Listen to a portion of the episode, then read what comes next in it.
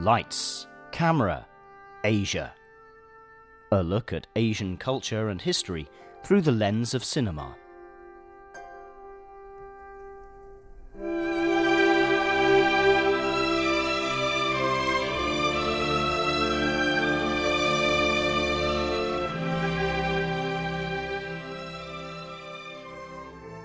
Hello, and welcome back to Lights Camera Asia. Now, in the past few months that we've been doing the show, we've looked at films made in Taiwan, and in the last few weeks, we've shifted our eye to Japan and look at one of their modern classics, The Departures. Starting from this week, we are going to once again shift our attention to another continent, to Hong Kong, China.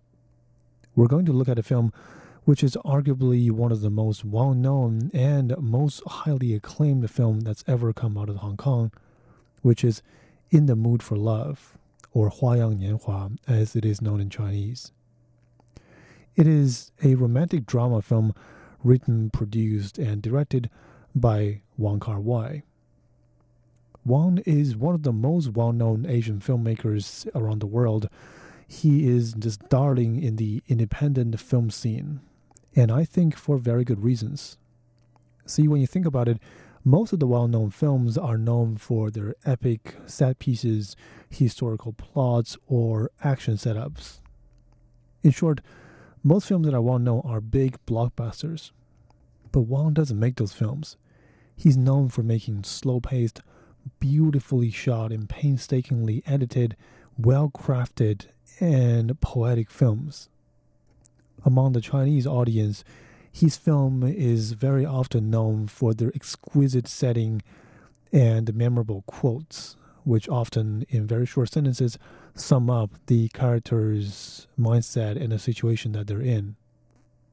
For Western audience and film critics, although the beauty of the language is lost somewhat in translation, the beautiful costumes and cinematography and the way his camera lens moves to tell stories is highly acclaimed. And this one is arguably his chef d'oeuvre, his masterpiece. Opened in 2000 at the Cannes Film Festival, um, it was nominated for Palme d'Or, which is the equivalent of the Best Picture at the Oscars. And uh, Tony Leung, which is the uh, main actor of the film, uh, was nominated and eventually awarded for Best Actor, making him the first actor coming out of Hong Kong to win the award. According to many lists compiled by both Asian and Western film critics, In the Mood for Love is frequently listed as one of the greatest films made of all time. In 2016, in a survey conducted by the BBC, it was voted the second best film of the 21st century uh, voted by 177 film critics from all around the world. And at this point, you might be thinking, well, just what makes this film so great? What makes it so universally praised, and not just in Asia where the film is made, where it's culturally better understood, but also by Western audience? Well, in the following couple of weeks, we're going to again make in-depth dive into the film in order to try to find out for ourselves what makes this film so great. This week, we're going to look at the film's plot and, arguably more importantly, how the film tells its plot. In the upcoming weeks, we're going to look at the film's imagery, its very highly acclaimed costume design, the way director Wong Kar Wai uses music and how he tells story through the use of music and convey a different mood and the cinematography, how the film is shot. So, without further ado, let's get into the world of In the Mood for Love.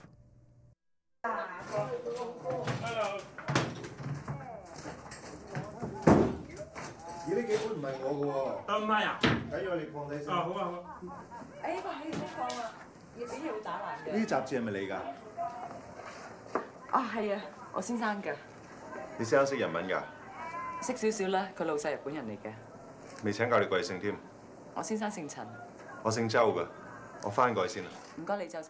In a title card sequence at the beginning of the film, the movie maker directly tells us the time and setting of the film story. The year was 1962, And this story takes place in Hong Kong. The film opens on a rather noisy sequence, as you just heard a moment ago. It is moving day, and the movers are bringing in books, furnitures, appliances for two different families who are moving into two neighboring apartments.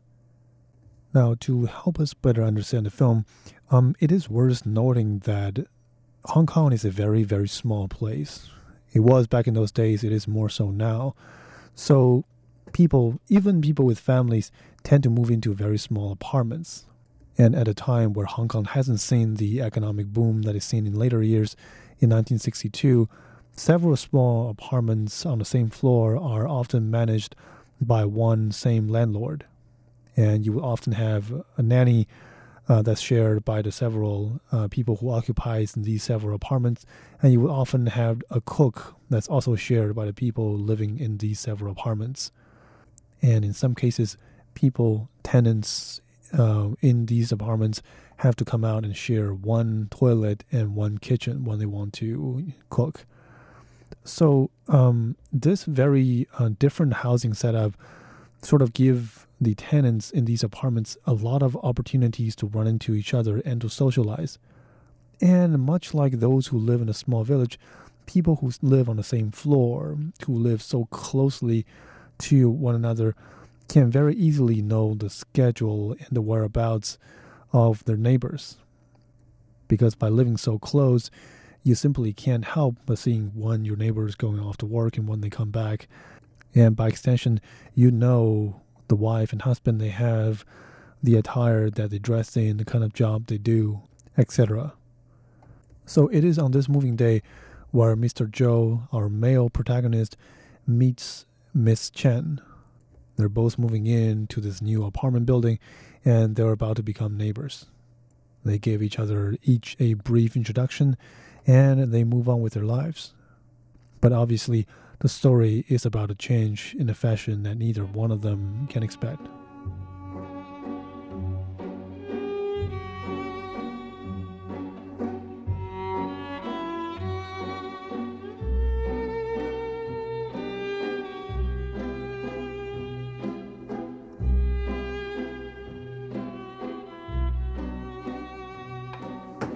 我帮你执好晒噶啦，你自己小心啲喎。得㗎啦。你今次走好耐啊？执咁多嘢㗎？到而家头半个月㗎。 Accompanied by a beautiful music score, uh, we see a montage a with slow motion where people walk in and out of a room where they play mahjong, which is like a uh, chess game. Like I said earlier, since the tenants on the same floor tend to know the same landlord, they tend to socialize with one another together. And uh, playing mahjong, uh, especially among the people in Hong Kong and in southern China, is a very common way for people to sit down and socialize and talk with one another. And it is in this sequence that we see the husband of Miss Chen, which is Mr. Chen, for the first time. Except we don't much see him. We see him from the back, and we see Miss Chen amicably hugging him while they're playing the game together. In a quick conversation following that, we hear that Mr. Chen frequently has to travel outside of Hong Kong to Japan for work. In this particular moment, towards the beginning of the film, he's about to set off again, and Miss Chen asks him whether he has to go for that long to Japan. To which he responded, Well, I have to go, the boss asked me to do so. Although, due to the limitation of this radio show, you can't see the sequence visually, and uh, I guess some of you probably don't understand the language, but I guess from the subtle tones of the actors and the actresses, I bet you can still hear that Miss Chen is much more emotionally involved in this partnership than her husband is. He seems somewhat aloof, distant towards her. 讲下笑啫。今晚我收咗啊，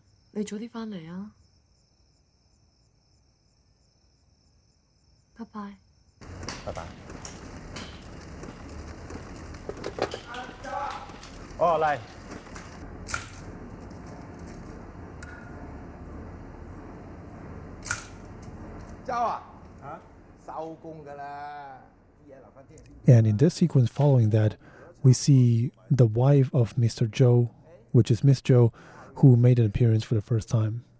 Although, just like Miss Chen's husband, Mr. Zhou's wife also doesn't show her face. We see her through a window making a phone call to her husband, asking him to take a vacation out so the two can go on a tour. And she jokingly says, If we don't travel and if we have to wait any longer for this, I'm gonna go with someone else. In this short sequence, we can see, or rather hear, that there is subtle uh, difference in tones of uh, these two in a couple as well. Mr. Chen is patient, amicable towards his wife, and the wife is a little impatient on the other hand. At this stage, we can tell that the two neighboring couples, although they seem okay on the surface, clearly are each having their issues. 我聽到隔離有聲，我仲要顧生顧太翻咗嚟添。仲未翻喎？你揾佢哋有事啊？冇，我諗住揾佢哋傾下偈啫。你一個人啊？係啊，又會咁早翻嚟嘅？我見唔係幾舒服，咪早啲翻嚟咯。你邊度唔舒服啊？我有藥㗎喎。唔使啦，我瞓下得㗎啦。 In the following sequences, we can see that the partners in each couple get to see one another less and less often. Between Mr. and Mrs. Chen, the reason seems apparent, at least superficially so. Mr. Chen has to travel to Japan more and more frequently and for longer and longer durations. And alarmingly, he seems to care about this less and less. On the other hand, Mr. Zhou seems to miss the schedule to uh, pick up his wife uh, once she gets off work. And in a rare sequence, Miss Chen and Miss Zhou meets in their home. Like I said, they're neighbors and they run into one another at a very unusual hour. Miss Chen said in the conversation we just hear just now that uh, she didn't expect um, Mrs. Zhou to return to home so early, and uh, her tone seems hesitant and her eyes gleaming. It seems like she has suspected something. I'll save you the suspense. Something has happened between Mr. Chen and Miss Zhou. They're having an affair. We'll continue our coverage of the film's story in the next week's episode.